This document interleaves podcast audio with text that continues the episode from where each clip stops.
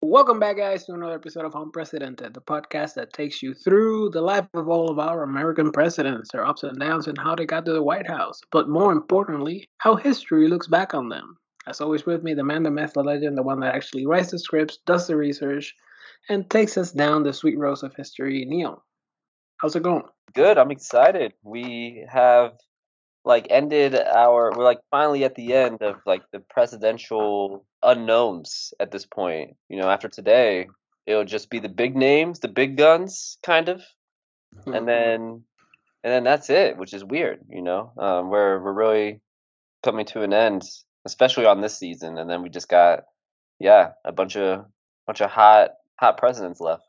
yeah, I mean, I don't know if we, if we want to describe them as hot, but but yeah, um, I'm excited. We, we I've edited out me saying we only have bangers left for like five episodes now, but officially after today, we only have bangers left. Like it's just gonna be heavyweights, including my boy Teddy, including an orange Cheeto, and there's a bunch of other stuff that we've been just saving for the last season because we knew that those uh those presidents would take up two or three episodes depending on the on the subject matter and um we just wanted to dedicate a full season to them only instead of breaking it out like we've done for this four seasons so neil you called it uh, audible today um I did. season four has been Omaha. slightly weird slightly weird but i like it uh not only have we discussed all the dead presidents we're going to discuss now a double header again so dwight d just keeps getting into hell matches because nobody can take him down and you just keep throwing multiple precedents at him because he just keeps knocking everybody out like he's just he is roman reigns for the folks out there who loves uh, WWE right now, or The Rock in his heyday. So, Neil, um, I don't know. Do you want to say why you did it, or do you just want to talk about the precedents? I'm gonna. I'll say why, but I'll say who they are first to kind of get us going on our intro. And they are Millard Fillmore and Benjamin Harrison.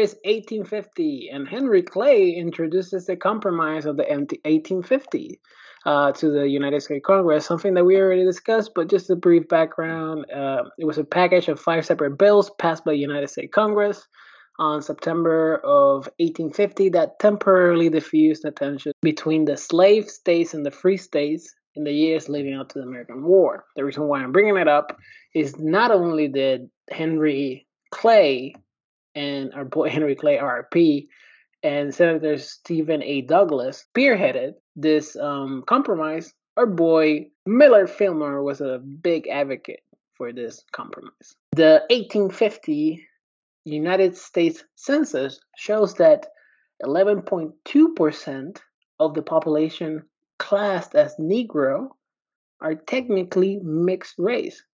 Take that with a huge microscope, or a huge magnifying glass and, and examine what that actually means. American Express is founded by Henry Wells and William Fargo. And finally, Vice President Miller Fillmore becomes the 13th President of the United States upon the death of President Zachary Taylor at age 65. Neil, take it away. So when I was preparing for this episode, I was originally just planning on making this exclusively for Millard Fillmore, but you know when I actually sat down to mull over what to cover within it, I could not, you know, in good faith, subject the audience to just a whole episode about the Compromise of 1850 and how it further put us on path to civil war. Now we've hmm. covered so much already, and getting us together to just record for you know 20 minutes didn't seem worth it here either. So we're gonna do one last presidential combo episode, which is a format we did, like you said earlier this season, with our Dead Too Soon Presidents episode. And nobody today died in office, but we're gonna roll through these last two guys who are pretty unknown and relatively insignificant to American presidential history. Damn, No, after- shot fired.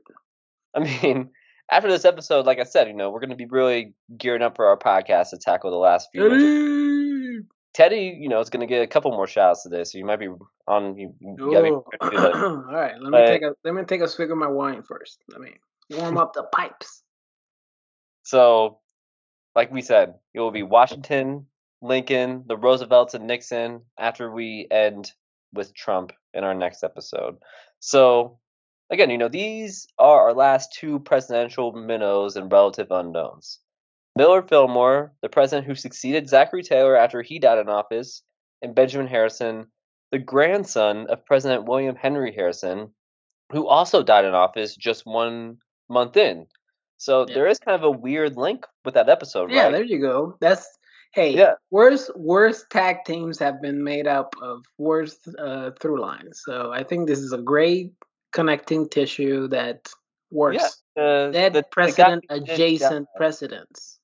Yeah, exactly. Yeah, it's a. I think it is a good little follow up here, and these two are an interesting contrast between each other in terms of obstacles that obstacles they had to face in their lives and and how it shaped their presidencies. You know, Millard Fillmore had little resources or support growing up. You know, kind of having to claw his way into obtaining an education and gaining a clerkship to give him contacts in political life. I mean, with that, with that first name, you knew that he was going to have a, a hard life. That is So- a rough first name. You know, that's kind of fun. They even like they have like the like NBC News Sunday things. They do like some presidential like stuff on there sometimes, and yeah, even they were roasting his name, which is pretty Yeah. rough because they're pretty corny characters on there too. But Harrison, on the other hand, he had all the political contacts, right? You know, being a part of the family who had political power all the way back into the revolutionary period of the country. So really, their upbringings couldn't be any more different. Both presidents serve about four years apart from one another, so their lives do overlap somewhat, as well as the presidential norms that they're operating under. You know, with much more limited power than what the president has at their disposal today. But we still seen presidents do a lot with their offices, even in the 19th century, where the concept of living in government was popular, you know, throughout the first 150 years of this country.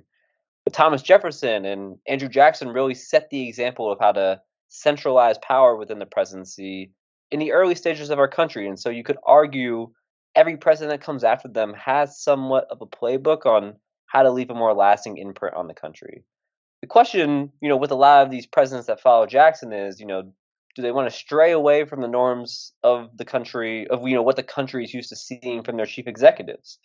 And, you know, there's a lot of variation you could point to within the 19th century that gives you an indication that some really tried and others would rather do anything else than stand out. You know, for example, a president who really tried to shape their presidency, presidency through more unilateral action was James K. Polk, who pretty much took the country into war by himself to take a ton of land from Mexico. And that war, you know, was certainly preventable, but I think Polk knew that his popularity and legacy would rise greatly if he could expand the country westward by means of conducting a short war. You know, another president who initiated aggressive actions during his time, albeit, you know, much differently, was President Grant, who worked with Congress to pass the enforcement acts in response to violence from the KKK, where they granted him the power to suspend habeas corpus and use the military to bring them down for a period. But you know, putting those two examples aside, we mostly have presidents during this time who are satisfied in not asserting their own unique personality and authority onto the present onto the presidency. If we think about guys like Martin Van Buren, James Buchanan, Do Rutherford we have B. to think about them? we have to, you know, like they're just they're everywhere in here. and you know, many others throughout the century, you know, we see people who've had plenty of opportunities to inject their offices into a larger force for needed governance instead cowered in, you know, into the status quo.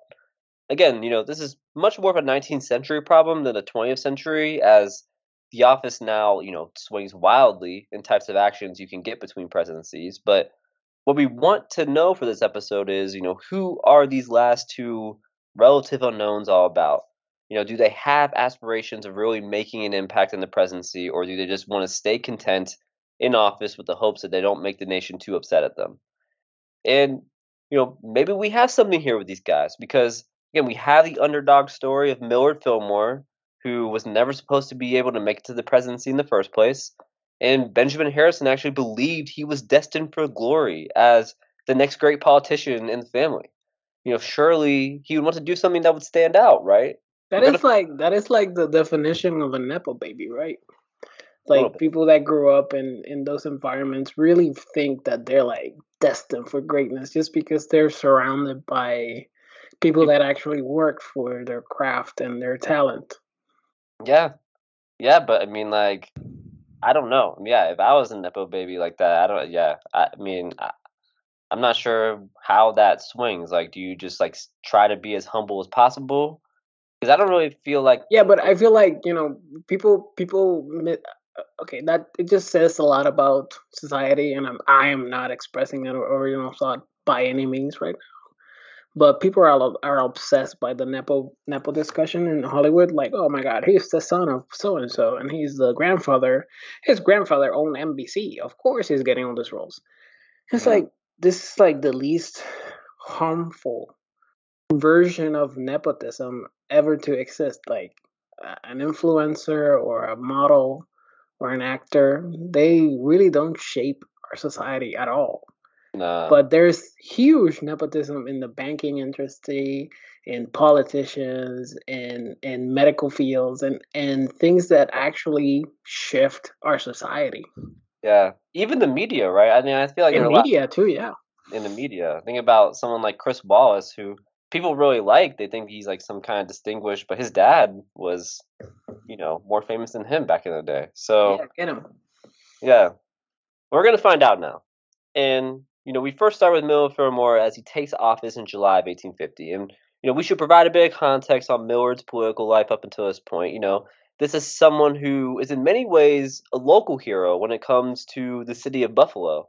When you think of Buffalo, New York, you probably think of, you know, not something, not, you know, Millard Fillmore, maybe like the Buffalo Bills, a town that's pretty close to the Canadian border, also borders a Great Lake, all those things. But more so than all those things, this is Millard Fillmore City. He was a community staple from the 1820s until his death in the 18 in the 1870s. And so, you know, first and foremost, you know, he was responsible for you know framing the charter that officially made Buffalo a city. It used to be a township back in the day, and through his efforts, the University of Buffalo was chartered by the New York legislature on May 11th, and he became the first chancellor serving in the honorary position from 1846 until his death.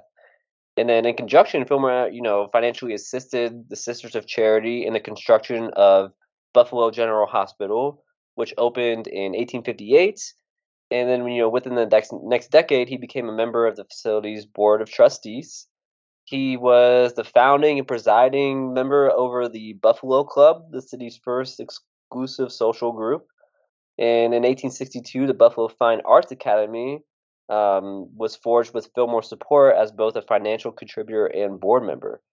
Was mm-hmm. anybody in your life part of like a social club? Not in my life, no. Actually, no. but I see them around. Like, in, you know, I live in Spokane now, and like that's like there's just something like in downtown just says the Spokane Club or something. I always wonder what yeah. that is. I've always like um found them weird, but like my my grandparent, my grandfather, rest in peace, Abuelo Tony, and my uncle, rest in peace too. Um, both like belong to this like social group, Club de Leones, which is like um, Lions Club in hmm. Puerto Rico. And when he died, they came to the funeral, like the three or four surviving members of the society club. Wow. I always like wondered, like I've never asked them at all, like what is that club? What the yeah? What the hell? This is just like just hanging out. Just what is it? Like, what's the point of them? Like, uh, outside of like creating a friendship, I guess. Conspiracy. Um, you know, because like there are people who, well, if you think about something that's like supposed to be secretive, right? Like the Freemasons. I feel like there are a lot of people who. I mean, have you ever been to a Freemason um building? Or building? I've seen it, but I've never been inside. No. Yeah, I went to one in. I think it was in Ohio. I went yeah. to one and I went inside one, and it was very freaky. Like yeah. the they had you can go into where they had their meetings, and like the doors had like peepholes. Um, so when you knocked, you get they opened the peephole. Thank you. And the way that it was structured, it was like an auditorium, but it was like the all the all the um, wooden chairs were like like stuck next to the wall in a, in a small a railing, but of wood. So all of them would be like lining really, really close to the wall, and it was just this huge open floor, Oh, wooden open floor. So everybody yeah. would be sitting in the like close to the wall, and some something was happening in that. Something happened in the middle of that room, maybe. Something happened in the middle. Of the, I don't know what was happening. Maybe it was a dance competition. You know, I don't. just Yeah. clapping There's away. too much space for movement in that room. That's really suspicious. Yeah. Yeah. I don't know. Freemasons. That's a whole other thing that I don't even Yeah, want to. yeah, let, let it go. Uh, we don't want the Freemasons coming after us. but you know, Mill- Millard again. This is big community staple. He also laid the groundwork for the Grosvenor Library as an ally and president of the board of trustees, which became one of the nation's most comprehensive reference collections. And you know, he spearheaded a campaign to raise money for Buffalo Society of Natural Sciences. He was actively involved in project, in a, sorry, in a project to preserve Buffalo's historical and cultural property by organizing the Buffalo Historical Society. And so he's really just everything to that city. I think in its Yeah. in its very early days. They call Uh, him Josh Allen now. right. And so I think that in itself is pretty cool, and we should give Millard his flowers for that. Um, but with that, you know, Millard isn't, you know, just satisfied with being the Buffalo advocate throughout his life, though, and obviously makes a name in national politics as well, really coming into his own, opposing Andrew Jackson as a powerful U.S. House member from Western New York during Jackson's presidency. He even helped to organize and form the Whig Party in 1834, along with, you know, Henry Clay and Thurlow Weed. It might be Turlow Weed. I'm not sure how how the first name's pronounced, but he is a prom- prominent newspaper publisher in New York. So, you know, as we know, the Whig Party was formed to counter the force that becomes, you know, the Democratic Party under Jackson, advocating for the constitutionality of the federal government to provide funding for infrastructure projects and to charter and a charter a national bank. They had a tougher time though getting a consensus on, you know, what to do over the issue of slavery. You know, some Whigs were complete abolitionists and advocated against expansion and for a future where the practice no longer existed in the country. Unfortunately, Millard was not one of these Whigs. Um, you know, instead, he was someone who thought the federal government was powerless to really do anything over the issue. One of those, you know, frustratingly annoying types. And that position would not sit well with the faction of his party that, you know, was opposite to where, you know, he and Henry Clay was.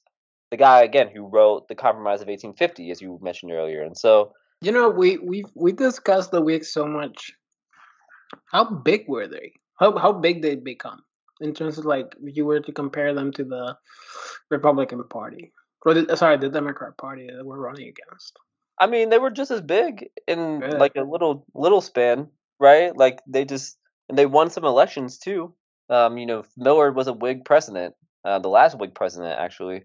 Um, and so yeah, like it, it could have been just the Dems and the Whigs for forever, but uh, they couldn't they couldn't um hold their party together, and then we had a fracture.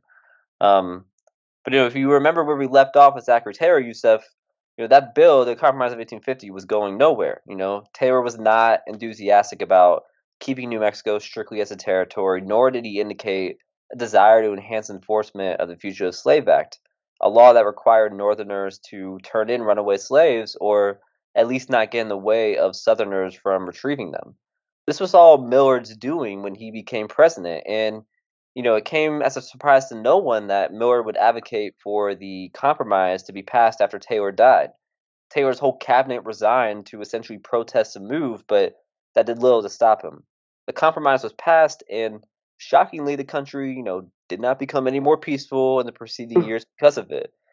Um, so the Whig Party, like I said, would fracture after eighteen after the eighteen fifty two Was that was that like the the 1800s version of a politician tweeting tweeting out thoughts and prayers after something happens with with uh, no, that's a great comparison. It's like, you know, we have to instead of actually just dealing with the the very hard problem of like you're going to make a lot of people very angry and mm, you know it's a tough decision.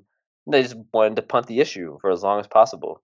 Um, and then, yeah, I feel like that's kind of what it is today. It's just like, oh yeah, well, what are we gonna do? It's a right, you know. It's really, yeah, that's a great. what are we gonna do? Thoughts and prayers, maybe. Right, and you know, this this fracture in the Whig Party after the 1852 election, you know, left some of them to join the newly established Republican Party in 1856, or the Know Nothing Party, which is another political party that existed in this decade, which was a native, which was strictly, you know, nativist and was predominantly known to be very anti-immigrant, especially towards Catholics. And Miller and Fillmore, so random. And well, I mean, it used to be like a really big deal. Like, I mean, the Oh, fact that hundred percent. They fact they that JFK got elected as a Catholic was controversial a hundred years later. You know, um, yeah. Every everybody was persecuted at- one point in here. yeah, The yeah. Irish, the Italians, the Chinese, everybody. Um, yeah, yeah, it was, it was rough for everybody for a bit. Besides, I guess the Hey English. man, land of the free, baby. Miller Fillmore didn't receive the nomination to, be, to the Whig ticket in 1852 for re-election, but he did receive the nomination for the Know Nothing Party in 1856 after writing anti-immigrant letters to be published in the run-up to the election that were unfounded and sort of out of left field for him. It seemed pretty clear he just wanted to be in the presidential race again, and so So he was like he was like the original grifter. A little bit, yeah. I mean, he like it was kind of weird that you didn't have any other president really trying to go after the presidency from just like a random. I guess besides Teddy, Teddy did that. He formed his own party, but Yeah, but, but but his core values were like aligned with what he built. Like you're saying that he it came out of left field. So Yes. Teddy really just followed his values with his new he fucked up part of my because he gave power to Woodrow Wilson, one of the worst presidents of all time, but but yeah. yeah, no, but this guy just wanted. I think he just wanted to be back in power. And the know nothing. I mean, know nothing party. The reason why it's called no. Oh, the Whigs, the Whigs are just like batting dead. zero for like zero for a hundred, man. They Yeah. keep picking horrible human beings. Oh, I thought you just meant like, oh yeah, where are they at in this election? But yeah, no, yeah, they um, yeah, they really made a, a not great choices with just yeah the presidential picks. I mean, it could have worked out somewhat with the first um Harrison, but they kind of gambled on his uh on his age there. Um, but anyway, this party doesn't really have much of a platform, right? And so I think that that is what is intriguing to Fillmore here, right? Like he, it's just like a whatever kind of party. It's called a know nothing party because if you ask somebody about the party and they're actually a part of it, they'll say um they know nothing, right? Kind of like the original Fight Club. Right, right. And so they're just there to serve a you know as a choice in the void being left by the Whigs for people with anti-immigrant sentiments. And so nevertheless, Miller would go on to be actually one of the most popular third party candidates in US history. He won 21.5% of the vote and all the electoral votes of the state of Maryland. But ultimately, he was unsuccessful in getting the election to be decided by the House of Representatives because really his plan was to you know make it so divided that no one got a you know the magic electoral count number which i don't know what it was in 1856 to win the win the election. So if he got to the house of representatives he thought he'd have more sway where he could have a chance on winning on the house vote rather than the electorate. So you know as you can see i kind of breezed over his presidency because it was only noteworthy in getting the compromise passed so the country could you know move on in quotations there from slavery dominating national politics. Yeah, he was only a president like for two two and a half years, maybe two Right. years. He had no intention of taking on the South and their endless pursuit of, you know, demanding equal power to the North in regards to expanding slavery. And he probably thought that he could punt the issue for as long as Monroe had in 1820. And so he would go on to help with war efforts in Buffalo during the Civil War, commanding the Union Continentals to, to you know, defend Buffalo in case of an attack. He later, though, would go on to call for more sympathy towards the South uh Oh my god, dude! later What's with the the Whigs in the in the South? at the exact time when the North was starting to see, you know, the end in sight for a victory. And that alienated him with the Lincoln administration. And so he follows this up by supporting George McClellan, who is the Democratic challenger to Lincoln in the 1864 election.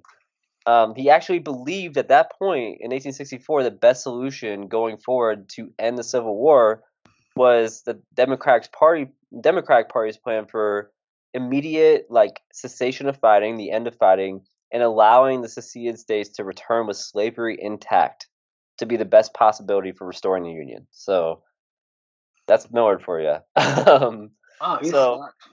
yeah, he has a strong political start, um, but he gets more disappointing the further in life he goes. And That happens so to so many of them, huh? yeah, yeah, What no, do you think it is? What do you think it is? Do you think it's like um, the the political system? Uh, you know, the grind, the the compromising your values to get to places, and eventually, because there's like this like there's this phenomenon, and I I don't know if I hundred percent believe in it, but like if you say something so often, you're gonna actually start believing it. So. 100%. yeah. So maybe he's just like those compromises. He's been compromising so long that he just became what he he was saying out outwardly to get you know political favors or poli- I feel like that's what's happening to everybody, right? Is it or is it me? No, I think it's part of his nature to be like this uh way too compromising, you know, sort of type. Like to the point where it's just like harmful. You know, like cuz that, that was his whole thing with the compromise of 1850 was that but we just got to maintain the peace. We just got to make sure no one like gets upset enough to like do something crazy, right? And like when the Civil War broke out, it's kind of a shock value to everybody cuz it's like okay, yeah, well they like left the country, so I guess we got to kind of try to get the the land back that you know essentially belonged to the federal government. Uh, but then it's just like yeah, the same kind of logic comes in place later, where it's like oh well, now like you know everyone's just too upset. So many people have died. Like let's just you know I, I don't even know how that like rationale could come in because after three years of fighting, this is already after Emancipation Proclamation in 1863, and yet he's calling for slavery to still you know exist after the war. So that's a really bad look. I don't know if it's just like getting people who get older just get really like I don't know content with like no change or slow change. Or, That's my fear, man. That's my Yeah. fear with like every time a new issue appears, I won't mention any issues. Just update me. Maybe maybe somebody in five years from now is listening to this podcast for some reason. Um, but yeah, every time a new issue happens, I'm like, okay, I get it. I understand. I don't have a strong opinion about it, so I guess I'm not old yet. It's like I'm, I'm just waiting for that moment where I go like, that should not happen, and I'm just shaking my fist in the air and I'm like, damn it, fuck, I'm old. Yeah, yeah. I same. I mean, I can feel uh, like uh, there is like you know a like scientific like uh I mean there is like some scientific fact to people just ultimately getting more conservative as I get older, right? And I'm not trying to like paint. Yeah, but I don't think I don't think that they I don't think But- that they. I'm gonna argue that they don't get con- more conservative. I feel like they stop getting as progressive. You know, every generation has, you know, those hundred step more things than are the previous generation, Yeah, and suddenly that new generation goes hundred steps forward, and they go like, "Whoa, those guys are super conservative," and they're like, "No, fuck, we were like the, the cool kids. What happened?" yeah, yeah It's yeah, just like it's just natural evolution. yeah. So Miller was really not cool by the end of his life. No, Um, he sucks. uh, like yeah. you just keep lobbing like softballs to Eisenhower. I feel like you did it on purpose, you know. You, is not you my fault. the deck okay? I didn't like pick our presidents here. um, um, hold on, I'm gonna do one cough here. All right, do you want to switch to the other president, or you want to add? You want to debate who's your That's favorite president? Is we're gonna now. This takes us to Benjamin Harrison. Right. we have a redeeming figure in this episode. Well, we have a redeeming figure, but we don't have a redeeming year though, because the year is 1888, exactly a hundred years before I was born, and so you cannot blame me for anything that happened here. Okay. The year is 1888. The schoolhouse blizzard hits Dakota, the states of Montana, Minnesota, Nebraska, Kansas, and Texas are devastated by this blizzard, leaving 235 dead, many of them children, walking from home to school. The Great Blizzard of 1888, not to be confused by the schoolhouse blizzard, begins in the eastern seaboard of the United States, shutting down commerce and killing more than 400 people. And also, that same year, according to the Japanese government, a large scale eruption of ash smoke hit around Mount Bandai area, Fukushima, Japan, and more than 477 people are dead. And to top it all off, our boy, Jack the Ripper, is currently active as the Whitechapel murders are occurring uh, between 1888 and 1899 with over 11 unsolved murders of women of women have been described uh, to be identified to the notorious Jack the Ripper. But don't worry, it's not all doom and gloom. In 1888, the state capitol building is completed at a cost of $3 million and opens to the public of Austin, a place that me and Neil visited. And it's a very beautiful uh, Wow. building. Yeah, that's a nice one. And finally, in this gloomy, horrible year, the 1888 United States presidential election, Democrat Party incumbent, incumbent, incumbent, incumbent. I'm, I'm like You got the incum- the- last one was right. Incumbent. Yeah. incumbent. hmm And finally, the 1888 United States presidential election, Democratic Party incumbent, your uh, Grover. Good fun name. Bunch of fun names this episode. Yeah. And finally, the 1888 United States presidential election, Democratic Party, Grover Cleveland wins the popular vote, but loses the Electoral College vote to Republican challenger Benjamin Harrison. Therefore, you losing the election, and now we have good old Benji to talk about. Neil, take it away. Okay, so thankfully I Harrison. don't. I'm sorry. I'm. I'm. I know. To the listener, you're gonna hear a quasi coherent rambling from me, but that was rough, and I apologize. Nick. It's okay. No worries. Um, but like I said, this is this is this is a uh, a nice turn of events here because thankfully Harrison has a surprising amount of quality to him and really serves as the bridge between the Lincoln slash Grant Republican Party, you know, of the 1860s and 70s to the Teddy slash Taft Republican Party of the 1900s. If we could point to a precursor slash inspiration for how Teddy approaches the presidency and what issues he wants to tackle, as well as the means for how he approaches them, Harrison's presidency serves as probably the best model for what Teddy decides to do himself, just with much more aggression. And so this is especially true when it comes to the issues of antitrust, environmental protection, and conflicts overseas. You know, there's there's not much to highlight in Harrison's political rise. You know, he of course has the ideal upbringing and resources that anyone would need to make a life in politics. You know, he he did serve in the Civil War with General Sherman in the Atlanta campaign, which was particularly brutal as they ended up destroying the whole city, but his leadership in the war gains him a ton of esteem.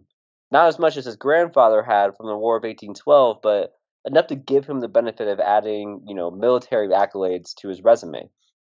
From there, he eventually becomes a one-term senator in Indiana in the 1880s and uses his leadership in a swing state to become a contender for the Republican nomination in the 1888 election against incumbent Grover Cleveland. So even though he loses the popular vote, he wins the Electoral College, giving an inauguration speech that is half the length of his grandfather's for good measure. um, I don't know if you heard clear there. Um, like I said, you know, there's a ton of good stuff to feel encouraged about within his presidency. You know, I I mentioned the newer issues for Republicans already, but the issues that united the party in the first place over, you know, reining in on the South's abuse of black people and their ability to express their civil liberties through voting. The Republican Party had abandoned that effort in the recent presidencies of Hayes, Garfield, and Arthur, but uh, but Harrison puts the issue, you know, back into the public forefront. You know, calling on legislation to protect Black Americans' civil rights.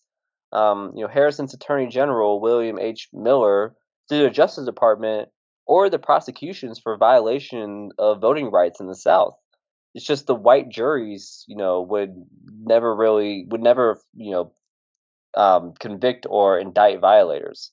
And you know this you know motivated Harrison to you know urge Congress to pass legislation that would secure and this is a quote from him secure all our people with free exercise of the right of suffrage and every other civil right under the Constitution and laws. Um, Harrison endorsed the proposed federal elections bill that was written by Henry Cabot Lodge and Senator George Frisbee Hoar in 1890, but the bill was defeated in the Senate. He would go on and like really try to push through for this bill, giving a lot of speeches that I mean, really quite nice to read in the sense that like it was just very uh like adamant on like you know black people were like losing their civil liberties and like you know what is the justification for this what do we fight the civil war for he severely questioned you know the state's civil rights records arguing that if states have the authority over civil rights then you know we have a right to ask whether they're at work upon it. Even though he like really advocates really pushes the senate puts a stop to it um, for any kind of like momentum in getting a civil rights bill passed. And this effort is the last attempt by a president to pass a civil rights bill until LBJ in 1965, and only has made Harrison look like a stronger president as time has gone on for you know revitalizing the issue back into public prominence without having much of anything to gain politically for it. At the end of the 19th century, century the American public held great you know animosity towards you know corporate giants that had you know you know, monopolize the economy. You know, if you think about John D. Rockefeller or Andrew Carnegie and their businesses. Um, and so, in response to you know these monopolies, um, the Harrison administration passed or signed the bill of the Sherman Antitrust Act of 1890, the first of its kind um, in, hist- in American history, and still provisions of it exist today. It prohibits anti-competitive agreements and unilateral conduct that monopolizes or attempts to monopolize, you know, any relevant market. Um, yeah, but, you know, and and that and, and luckily those type of laws have really prevented companies like Disney and Apple, AT and T, and Apple and Amazon and Walmart and Walgreens from really destroying our economy. So, luckily, okay. laws work. Well, the problem with this law is that actually, yeah, it was it was too broad, um, and so it wasn't um, something that could really be acted upon very strongly. But I mean, for it being like you know the first kind of go in 1890, A for effort, right? Um, and I think that you know again, like what you're gonna like about Teddy later on, Teddy, he actually you know really does go after these big companies here, but so, like I said, the bill proved too vague in language, too limited in staff and budget allocations for bringing suits, and too weak in you know the fines that these companies would pay, um, which could only be up to five thousand dollars, which more money than it is today, but still not that much when it comes to you know companies that make billions of dollars. And so, um, like I said, this set the stage though really for Tay to strengthen and lean into the law more forcefully by the time he reaches the presidency. This isn't you know going to be something that is novel or new or that the public isn't used to, and that really works to Teddy's advantage when he becomes president. Um, and so another big win for Harrison is that in March of 1891, with the help of Congress, Harrison signed the Land Revision Act of 1891. Uh, and this legislation uh, was a result from a bar- bipartisan desire to initiate reclamation of lands that had really been open to the public in the West all the way up until this point, there wasn't any, you know, like Bureau of Land Management or government lands. And so um, this act put in place to, you know, take back, you know, uh, these lands um, to like reserve them for the federal government and kind of like have the first kind of protection over forests. You know, he establishes Yosemite as the first national, not Yosemite, sorry, Yellowstone as the first national park um, in the U.S. And so even again, Teddy gets this whole like you know national park, you know environmentalist sort of um, like label, but I mean Benjamin Harrison really gets the momentum going with the Land Revision Act of 1891. Yeah, uh, like you know he talked the talk, but what? But Teddy walked the walk. You know he, he was actually at the parks. I will say Benjamin Harrison he he did visit Yosemite three times in his life, so there is. It's that. always hilarious to think about that, right? Though they're like we gotta protect the land. And it's never like we gotta give back the land to the people we stole it from. Yeah, yeah. That's a. I mean, yeah, that's a always a point that we could make in in every episode here. Is like, yeah, just ignoring Native Americans and yeah.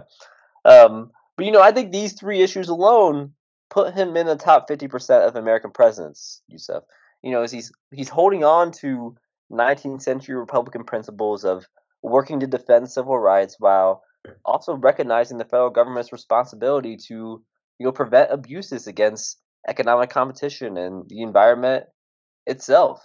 And that's a big win for us. You know, we don't usually I feel like, you know, with these presidents we don't find too many gems. No, with that being said, Harrison of course has his flaws when it comes, you know, to things like I was just about I was just about to ask, where's the poop, Neil? in, you know, again, this his foreign policy also serves as an inspiration for Teddy in his presidential years. Um, Teddy. First, you know, he, he organizes the first Pan American Conference in October of 1889, mm-hmm. and again, these are also wins here. But he appointed the nation's first black minister in history, Frederick Douglass. He was the minister to Haiti um, in Benjamin Harrison's administration. But you know, the rest of his presidency was a bit of a mixed bag. You know, he he annexed six states, which was the most of any president since George Washington. Annexed North Dakota, South Dakota, Wyoming, Montana, Idaho, and Washington. That's a shit ton of states for you know just one term. Um, he was kind of like you know in slash in on it slash fine with the like coup d'état that happened in Hawaii that took place against their queen from American missionaries, and he was getting really close to annexing the territory as well, but um, was pushed out of the presidency shortly, you know, before he could. He got pretty close to starting a war with Chile over claims of American, so you know, sailors were being attacked by Chilean police without provoking them during the Chilean Civil War, um, and so he really like gears up the navy to attack Chile and you know make this a really wide scale conflict over like just the very simple notion that their government to apologize for these American sailors dying. Accusation we don't actually really know for sure through like you know the Chilean police, at least like that the Chilean police had killed these sailors. He eventually got an apology after preparing the Navy for war, and it looked like you know that conflict was actually going to arise. And again, this got a lot of praise from Teddy, who kind of like got inspiration for it as like you know his his big stick sort of policy where like you really strengthen the navy you strengthen american colonialist influence to kind of like you know make sure that you know people kind of bow down in the sense that's a very oversimplistic way of putting it but we'll have a lot more to talk about in the teddy episode with that and then you know he lost his reelection bid against grover cleveland third party candidate james weaver kind of picked off votes from him and the economy was not doing well after passing the McKinley tariff, which raised tariffs to a record high in this day. We talked a lot about the McKinley tariff in the Grover Cleveland episodes because the Panic of 1893 sets in. That really makes Grover's second term like a shit show. Uh, but he blames this on Benjamin Harrison, and there are some like well-founded sort of claims to that, even though Grover does his own shit with making, you know, taking silver off of like you know um, just going back to the gold standard when like uh when Harrison makes it part of American currency and so there's just this like you know in and out of like currency being like really like weird in these days. This is a mm, probably not needed point, but I just thought it was interesting. Um, you know, his wife died of tuberculosis shortly after the election, um, his like re- failed reelection bid. And he goes on and remarries his wife's niece, who's 25 years younger than him, and was his wife's secretary goes on to have three more kids um, at the age of 62 onward. And so that's also kind of a, I feel like it's a real, you know, creep, creep thing at the end of his life to kind of mention, but kind of just get paints a picture of like the whole man in, in itself. But, you know, this is someone again who like had a presidency that like had was was pretty effective. Got a lot done. Tried to get even more done just in four years. Um, and you know, like even though he had these colonialist tendencies, he really, I think, was starting to push the progressive movement that was happening in the Republican Party, and really like picked up steam after you know Teddy took over, and so that is Benjamin Harrison as well, and we are at the end here of our of our two subjects for the presidency today. You're gonna combine those these two people, or do you want to do separate? Because I feel like one guy is actually a good discussion to compare um against Eisenhower. Yeah, yeah, another one is just a throwaway. If I'm being honest. Yeah, you don't have to do the Millard Fillmore. We all know Millard's not going to win that one, but you can do Benjamin Harrison. all right, well, uh, let's just like let's just do it. Okay. All right, Neil. Uh, we've come to uh, everybody's favorite part of our podcast, the moment that I ask you, what is, who is your, the moment I ask you, who is your favorite president of all time, legally binding? Will Dwight D, no LGBT, actually go down to Millard Duck in your rankings? So get it instead of Mallard? Is Millard? Is Mallard? Mallard? Millard. I don't know. He was so. I, I'm so tired of these people, man. yeah, I'm sorry. This is why I see, like, I thought it was necessary because the Millard Fillmore episode by itself would have been really rough. Would have been really rough. I mean, like, I could have went more into like, you know, his build up, but like, we don't care about Millard that much. I don't think we should all care about Millard that much. He's, yeah, really like, uh, really well loved in Buffalo. Like I said, he's got, um, you know, some kind of legacy to him. I think. I think someone in Montana. Maybe this is Benjamin Harrison. I don't know. Uh, Eisenhower beats Millard by a lot. All right, that's surprising. Um, so now, will Dwight D, not LGBT, survive his matchup versus Nepo baby Benji? I mean, I think if Benji would have gotten four more years, he could have had maybe another sh- like a good shot, um, depending on what he would have done in those four years because um, I do like a lot of things he he kind of kicks the country off with with like the the progressive era and yeah, I feel like he actually does a lot of groundwork. Well, and I mean, it's it's underrated underrated when somebody you know is easy to finish the alley oop. Nobody nobody congrats the person that passed that ball. Yeah, I mean, what makes I think what separates him from almost everybody of like his contemporaries and people who come after him. Like what separates him in a sense from Taft, not Taft, um, you know, Teddy is that he's a he's a really great advocate for civil liberties in the South for black people, and like that's huge, especially in the 1890s when like everyone has all been given up on this issue, and you know, there's again, there's no political benefit to him, you know, trying to get a civil rights bill passed like that that moves him up the ladder a ton for me. Like I think that he's going to be possibly a top 15 president in my final rankings. Um, yeah. And so he does. I mean, I think he, he does come somewhat close to Eisenhower in some ways, like for being like a good advocate for, um, you know, kind of again kickstarting this movement. But I I, I can't get it's him. It's also like a like a, I know that you're not gonna pick him, but it's also like a, a breath of it's breath also of a breath of fresh air um, given the fact that we've we've dealt with such human garbage for a little yeah. bit now, and I know that. Like, yeah, if for if for someone who's in like a nepo kid, like we never uh, had like a nepo president that was great either, right? I mean, like, I mean, I guess JFK was okay, and I mean, but you didn't like, but like no, I mean George W. We didn't stop bringing up George Bush, dude. nobody likes him. Stop. He is a he's a war criminal. Stop bringing yeah. up. John. Adams was pretty ineffective. Like this is probably like the best like presidential like uh grandson um, or son. This dude, um, he wasn't bad. He was just man. The one yeah. that uh did the bribe to go in. I'm blanking on his name. Um, that did the bribe? Oh, like John Quincy Adams, yeah. Yeah, he was fine. Yeah, he was okay.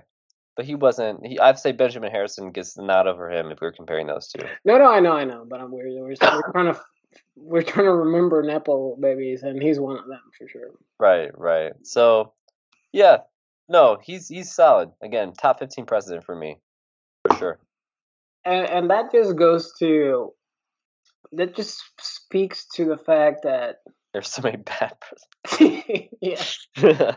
Yes. It doesn't take much. honestly. I mean, I think that he does a bit, like I said, like, but you know, if you, you know, if you just don't do something horrible, like you got a shot of breaking the top, the top fifty percent there. So yeah, Dwight Dwight D has just defeated James Buchanan, James Madison, Warren G. Harding. His only good matchup was um, Barack Obama, but he defeated him. Rutherford B. Hayes, then the three dead presidents, Andrew Jackson, Millard Fillmore, and now Benjamin Harris. That's that's, a, that's, an impressive streak. streak. And yeah. I'm gonna call my shot, and I don't think he, I don't think uh, Donald Trump is gonna defeat him either. So he is gonna go into season five as our as our. That's just that's an impressive streak. As a season undefeated, he went the whole four season. Full season undefeated. Yeah. So, props to props to Dwight. You know, he's he's a real one. I guess. Um, I don't I don't hate him. I like him. He's fine. He's, he has some major flaws, but again, it goes to goes to what we just said. Like, you're if you're just like a quasi decent human being and your policies hold up at least your your vast majority, or at least over fifty percent of your policies hold up. Mm. You're in yeah. the, the top ten, top fifteen. I feel like I wish that we had like the audience kind of respond to us sometimes because like I want to pitch to the audience like what would they what would you think of a side episode that's like a drunk history episode?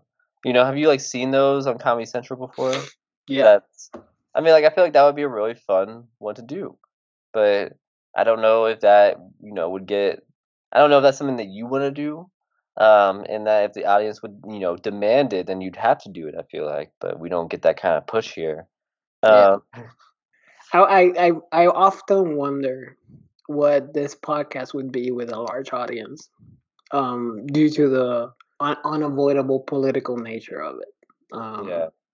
yeah uh, am I very much either actually drunk or punch drunk or just pissed off moments where I'm rambling and me editing and going like, Neil said to keep it in, but I really want to take this comment out. Oh yeah, yeah. No, I mean I think that it would just be if there was like a really large audience, I feel like it would be very hard to speak openly, right? Yeah, hopefully somebody like just a random person finds it down the line and they're like, "Oh, I really like this," and that that's it. Like I know uh, at least Alberto likes it. Our, our friend, yeah. he listens to it constantly. I think we have our own loyal following. Like they don't really engage in any other way, but I mean, I definitely like see it.